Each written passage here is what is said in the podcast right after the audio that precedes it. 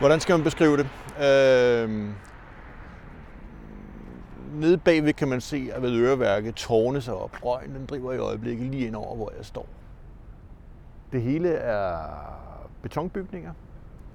Bo, det er dig, vi hører her. Hvor er du henne? Jamen, jeg er på Hammerholm. Det er sådan et uh, industriområde, der ligger ude i Hvidovre, en sydlig del af Københavns Vestegn.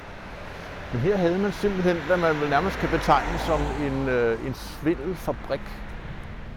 Det var her, at der var et firma, som hedder Q-Transport, der havde adresse øh, lige her på Hammerholm. Og det er fra den her virksomhed, hvor I kan trække tråde i et netværk, ikke bare til organiseret momsvindel, men til islamisk stat. Lige præcis. Q-Transport var det firma, der havde øh, Abu Hamza som direktør en overgang. Og som, altså Abu Hamza, som også hedder Abdesamat Fateh, som var sådan en dansk islamist og Syrien-kriger. Abu Hamza eller Abdesamat Fateh, er han en, øh, en central figur i det her netværk? Ja, han er på mange måder en meget interessant person. Uh, han er dels sat ind som direktør i det her firma Q-Transport, og så er han også prædikant i Grimhøj måske. Og Det som at Fatih var direktør for et firma, som boede herinde, som importerede øh, ost og importerede øh, kyllingkød fra Holland og elektronik fra Tyskland. Øh, det blev afleveret her, og så blev varerne solgt 100 meter ned ad vejen til en på papiret lovlig virksomhed. Hvis man ser på den forretning, som Abu Hamza Abdesamet Fateh lægger navn til, altså Q-transport, så kan man simpelthen blotlægge, hvordan momsvindel det foregår. Altså nu er jeg jo så gået 100 meter fra der, hvor varerne blev leveret. Og så blev de solgt herned, øh, og herfra solgt videre. Det var et element i en, en momskarusel, hvor man på de her 100 meter simpelthen skrællede momsen af, øh, parkerede gælden nede hos øh, Abu Hamza, gælden til statskassen, og så blev varerne kørt herned og solgt videre i noget, der på papiret var en fuldstændig legitim forretning, fødevareforretning. Ja, det var, det var, det var egentlig meget enkelt. Og der er kraftet med rotter i busken. Fy for helvede.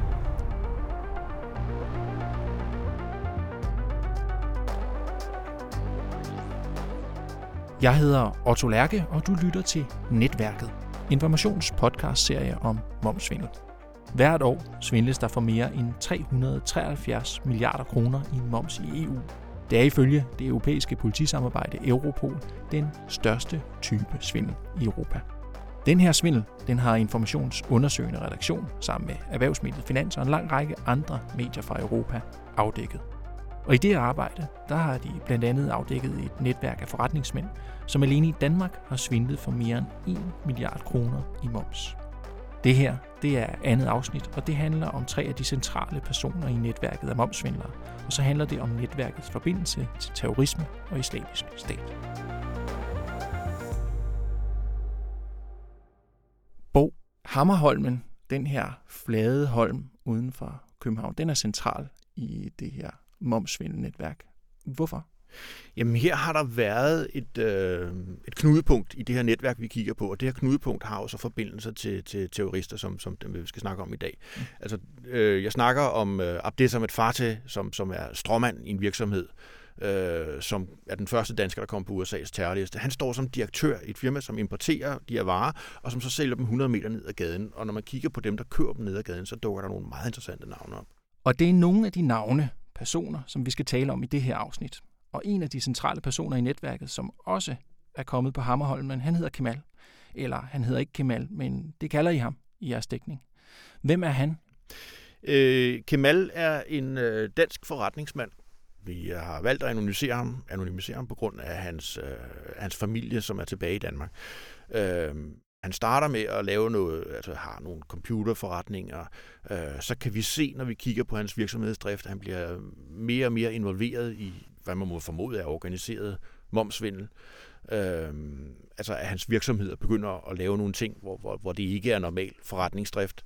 Øh, på et tidspunkt bliver han øh, radikaliseret, og der kommer der et lag oven på den der kriminalitet, som, som vi formoder, han er med i, øh, hvor det handler om, om, om jihadisme. Og så rejser han ud af landet. Han rejser til Syrien, og ifølge politiets efterretningstjeneste, så bliver han så slået ihjel øh, i kamp for islamisk stat. Okay, så han starter med at have en helt almindelig, øh, lovlig computerbutik, kommer så ind Ja, nu, og begynder det, på noget. Jeg vil, jeg vil gerne sætte gåseøjne omkring det der helt almindelige lovlige. Okay, Øh, men, men, men ja, på papiret ja. og begynder så at, at svindle med moms, og herefter ovenikøbet bliver, bliver radikaliseret. Ja. Okay. Og hvad sker der så? Og så rejser han så ud og bliver slået ihjel for, for, for islamisk stat. Ja. Må man formode. Mm. Altså det, det, det er en vurdering. Så der slutter, kan man sige, hans historie jo lidt, men, men hvorfor er han central i netværket? Han er central, fordi at han... Øh, altså det netværk, vi snakkede om i forrige afsnit, handler om de her 16 forretningsmænd, som, som organiserer, eller som står som organisatorer i, i, i forskellige former for sammenhængende øh, momsvindel, afgiftsvindel, skattesvindel. Øh, Kemal har haft den funktion blandt andet at levere nogle af de stråmænd, som er super vigtige, hvis du skal lave den her form for svindel. Altså helt tricket ved at lave den her form for svindel, det er, at du har en stråmand, som, som har en fiktiv virksomhed, som samler gælden til statskassen. Mm. Og så sælger den her stråmand varerne videre, øh, og det er selvfølgelig, stråmand er jo dig selv, men så bruger du stråmanden til at sælge varerne videre til dig selv i din lovlige virksomhed, så når du har en lovlig virksomhed uden gæld, og du har en stråmandsvirksomhed med gæld. Mm. Og så på et eller andet tidspunkt, når statskassen der vil have sine penge, så forsvinder stråmanden. Mm. Øh, Kemal har været storleverandør af, sådan nogle stråmænd. Og, og, og, og det man kan se, når man ser på de virksomheder, hvor han har leveret stråmænd, jamen det er jo så pludselig øh, det syrienkriger, det danske syrienkriger, det er spanske terrormistænkte, som er kommet til Danmark og har fået et øh, sygesikringsbevis og et, et nem idé, og så er rejst ud af landet igen. Nogen Det er dem, som er strømmand. Ja. Så i stedet for, som man kunne forestille sig i almindelig, øh, i gåseøjne, almindelig momsvindel, at det var tilfældige personer, altså uden at være religiøse, radikaliserede, så ville det bare være en tilfældig person, som var stråmand i en virksomhed. Så dem, som Kemal han finder til det her netværk, det er terrorister. terrorister. Øhm, og, og, og det lægger jo et lag af risiko ind over den her svindel, skulle man tro. Altså, øh, når vi snakker med vores kilder, så kan vi jo også høre, at de siger, at de bliver pludselig bekymrede, fordi, altså, hvad er det for nogle stråmænd, han kommer med? Mm-hmm. Altså, du skal jo helst have en stråmand, som er anonym og diskret, og som man ikke kan finde. Mm. Øh, det at have en, en stråmand, som er svær at finde, men som så samtidig ender måske på, på, på en terrorliste et eller andet sted, det er kontraproduktivt. Det er så en bekymring, som ikke har været, altså, altså set i bagklogskabens udvidet klare lys, har de ikke haft behov for at være så bekymrede, fordi myndighederne har været meget sindrægtige i forhold til at gå ind og slå ned på de her forretninger.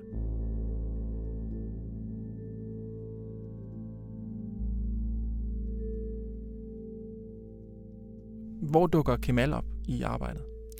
Øh, jamen, hans navn dukker op... Øh, altså, når vi researcher sådan en ting som det her, så krasser vi ud i alle ting, øh, for at se, hvad der dukker op. Øh, og der er der blandt andet nogle, øh, nogle, nogle, nogle referater fra et møde i skifteretten. Mm. Øh, det her firma med, med, med den her, altså Abdesamet Fateh, som jeg snakkede om før, er gået konkurs. Det bliver afklaret i skifteretten, og så er der en advokat, som, som, som prøver at finde ud af, hvad er der af penge i det her, det her firma, øh, hvor er pengene ført hen, og i den forbindelse, der indkalder han en direktør til at vidne, øh, en mand, som har været direktør i selskabet før Abdesamet Fateh, øh, hvor, hvor, hvor advokaten i sagen, han siger, du bliver nødt til at forklare, hvad det er, der sker her. Mm. Øh, og den mand, han siger så, jamen, øh, det var ikke mig. Øh, det kan godt være, at jeg stod på papiret som direktør for den her virksomhed, men, men, men jeg var faktisk udrejst på det her tidspunkt, hvor, hvor, hvor de her transaktioner er foregået. Øh, og jeg havde en fyr ansat i min virksomhed, som, som, som, var, som, som, som organiserede det, og det var Kemal. Så vi har altså en direktør, som peger på Kemal og siger, at det var ham, der stod bag. Øh, og så begynder vi jo selvfølgelig at kigge på Kemal, fordi hvad er han for en, en mand? I kan jo ikke øh, ringe til Kemal for at finde ud af, hvordan det her hænger op og ned, eller finde ham, fordi han er, som du siger, død. Ikke? Så hvad, hvad gør I så? Jamen altså, vi prøver jo selvfølgelig at ringe til manden. Mm. Altså ud fra en forudsætning om, at han ikke nødvendigvis er død. Mm. Altså det er jo en vurdering, at han er død i kamp for islamisk stat. Okay. Men, men, men altså, efterhånden som vi kommer igennem vores research, så prøver vi jo selvfølgelig at konfrontere ham med de oplysninger, som vi finder. Mm.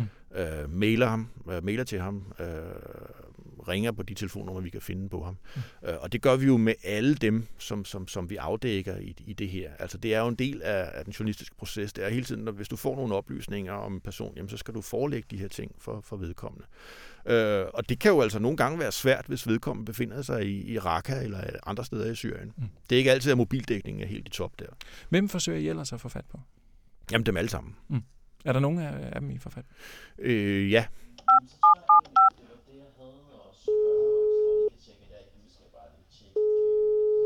Hallo? Hej, det er Brølkær fra Dagbladet Information. Forstyrrer jeg? Jamen, det her er en direktør, som, som øh, jeg sådan set har fulgt gennem en del år efterhånden.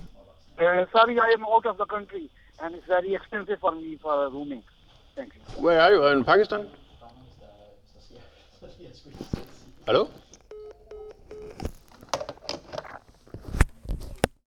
Prøv lige at skære det ud i pap, øh. Er han en slags bagmand, eller hvad? Ja, det, det, det, det, det er min hypotese. Altså det der, det er jo ikke første gang, jeg snakker med ham, eller prøver at få fat i ham. Det er jo en mand, som jeg har prøvet at få fat i i 10 år. Og øh, jeg griner lidt af det her opkald, fordi at, øh, jeg jo netop kender den her direktør, øh, og ved, at han, han, han taler faktisk og forstår faktisk udmærket dansk. Øh, så når han taler engelsk til mig, så er det jo altså, spil for galleriet. Mm. Øh, altså jeg, jeg, jeg, jeg har stødt på ham i forbindelse med, øh, at jeg kom af vandvare ind og afdække noget momsvindel på min forrige, forrige arbejdsplads, øh, og så har jeg så prøvet at få fat i ham efterfølgende. Mm. Øh, han, altså, som, som det ser ud, så må man antage, at han efterhånden har en eller anden form for bagmandsstatus i det her netværk. Og han har så bevæget sig væk fra at være frontfigur i den organiserede øh, momsvindel. Det er ikke ham, der længere lægger navn øh, selv til, til, til de her forretninger. Han har trukket sig tilbage øh, og har flere, hvad skal man sige, på papiret lovlige forretninger. Han er jo en del af det her netværk af de her 16 direktører, vi snakker om. Det er virksomheder, som oparbejder stor gæld til statskassen, og så går de i konkurs øh, uden at afregne momsen og uden at afregne afgifterne og skat. Nogle af dem, som han laver forretninger med i det her forløb, det er blandt andet Kemal. Så man kan sige, den her mand, som, som, som vi nu har fokus på, han har altså Kemal som forretningspartner. Og han har et netværk af virksomheder, som på papiret er lovlige, men, men som har det med systematisk at gå nedenom og hjem med meget stor gæld til statskassen.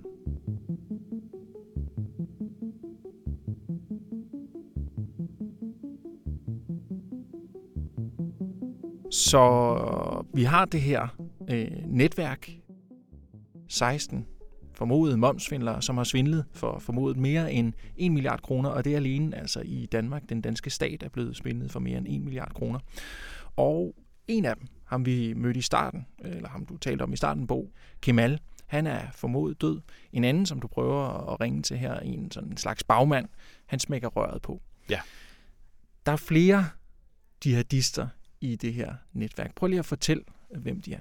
Ja, altså... Øhm hvis nu tager ham, der, der smider røret på her. Mm. Han driver på et tidspunkt en tæppehandler øh, i København.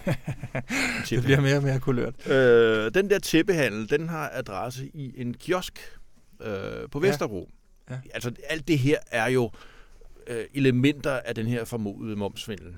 Øh, som, som, som vi snakker om nu. Mm. Øh, den her kiosk lægger også adresse til, til en øh, spansk statsborger, som bliver direktør i en øh, sodavandsforretning i København.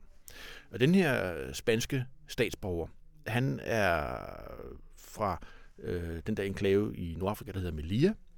Han er tidligere øh, ingeniørsoldat. Øh, han kommer til Danmark, får et sygesikringsbevis og et nem idé, og så rejser han ud af landet igen. Øh, jeg tror faktisk, altså, han har været i Danmark flere gange, men, men, men på et af besøgene får han det her sygesikringsbevis og en adresse, og så rejser han ud efter han er rejst ud, så bliver han direktør i den her virksomhed. Han er selvfølgelig stråmand, altså han, mm. han er jo ikke de facto direktør i virksomheden.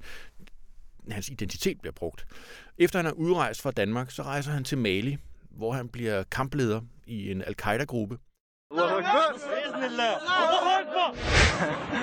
mensaje a nuestros hermanos en España, especialmente en Melilla. Og blandt andet indgår i en uh, propagandavideo, som al-Qaida laver dernede fra, hvor man kan se den her direktør, han, han ser øh, glad og kæk ud med, med, med stort fuldskæg og Ray-Ban solbriller og øh, kampuniform og kasket og står i Malis ørken på spansk og fortæller om, hvorfor det er vigtigt at komme ned og deltage i hellig krig. Så bare lige for, at jeg, jeg kan følge med. De to første personer, vi har mødt, Kemal og så ham her bagmanden, ja. har forbindelse via den her tæppehandler, som har til huse i en kiosk i København, til den her spanske statsborger, som nu er jihadist Ja, i Afrika. og som bliver slået ihjel af franske specialstyrker i en operation, fordi han faktisk er leder af den her gruppe, som er meget plagsom for FN-styrkerne dernede. Y esto es lo que les digo a nuestros hermanos y espero que respondáis a este mensaje. Y Allahu Akbar.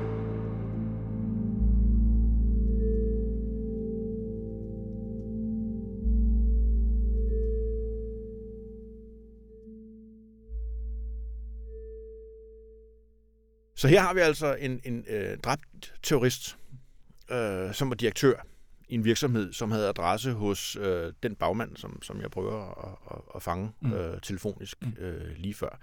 Øh, I en kiosk på Vesterbro. Og den svindel øh, i den kiosk, Oh, skal vi ikke sige formodet svindel, bare for at være...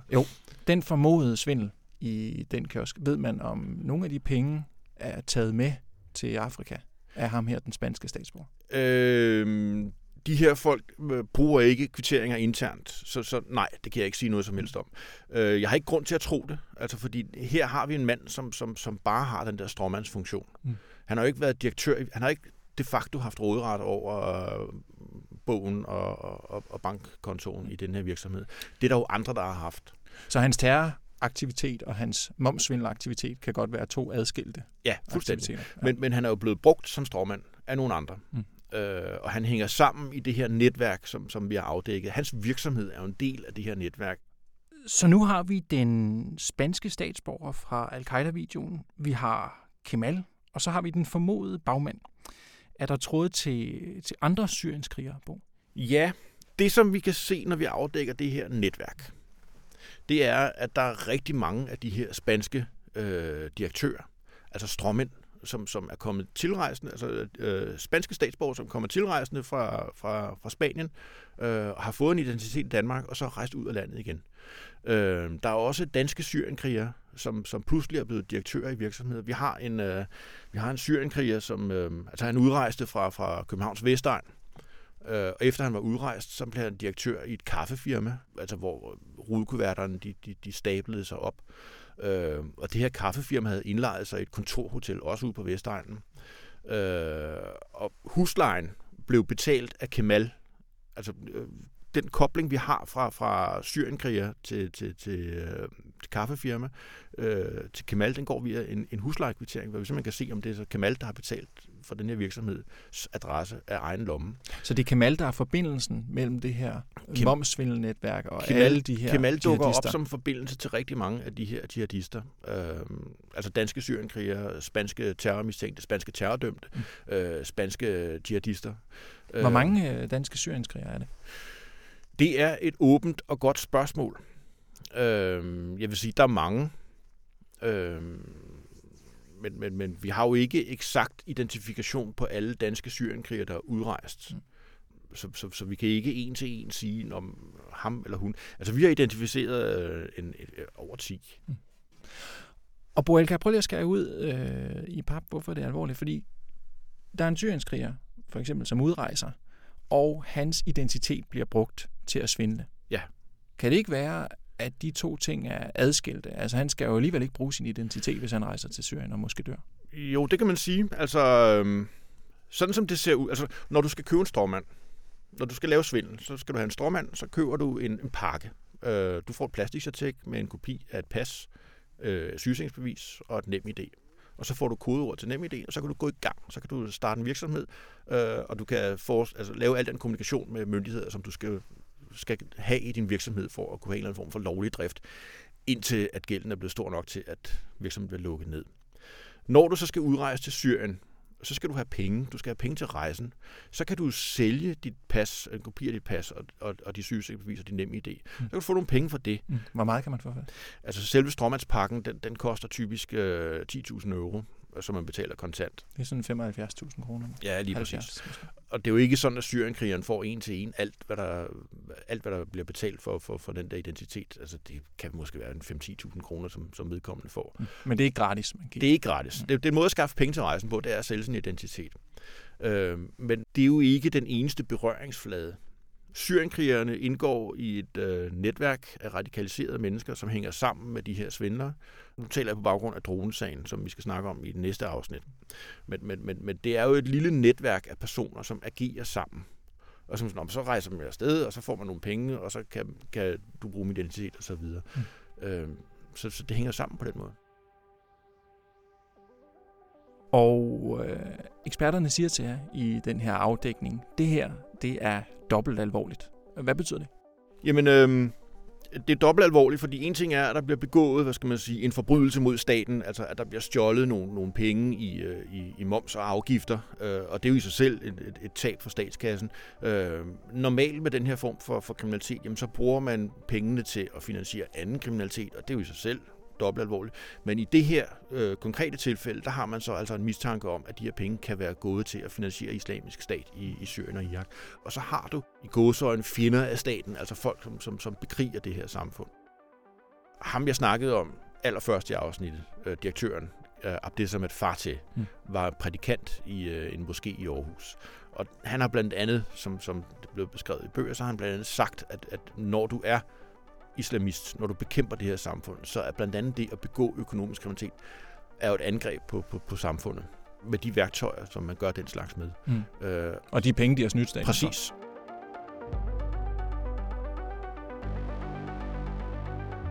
Det var øh, faktisk på et kær afsnit 2 i den her serie, Netværket. Men der er et afsnit 3, og hvad skal vi snakke om? Jamen, vi skal snakke videre om den her kobling mellem den organiserede kriminalitet og ekstremismen. Altså, konkret skal vi selvfølgelig snakke mere om dronesagen, øh, fordi den er så vigtig og stor, som den er. Men vi skal også have et perspektiv på myndighedernes håndtering af, af den her kobling mellem kriminalitet og, og ekstremisme. Godt. Det øh, glæder jeg mig til.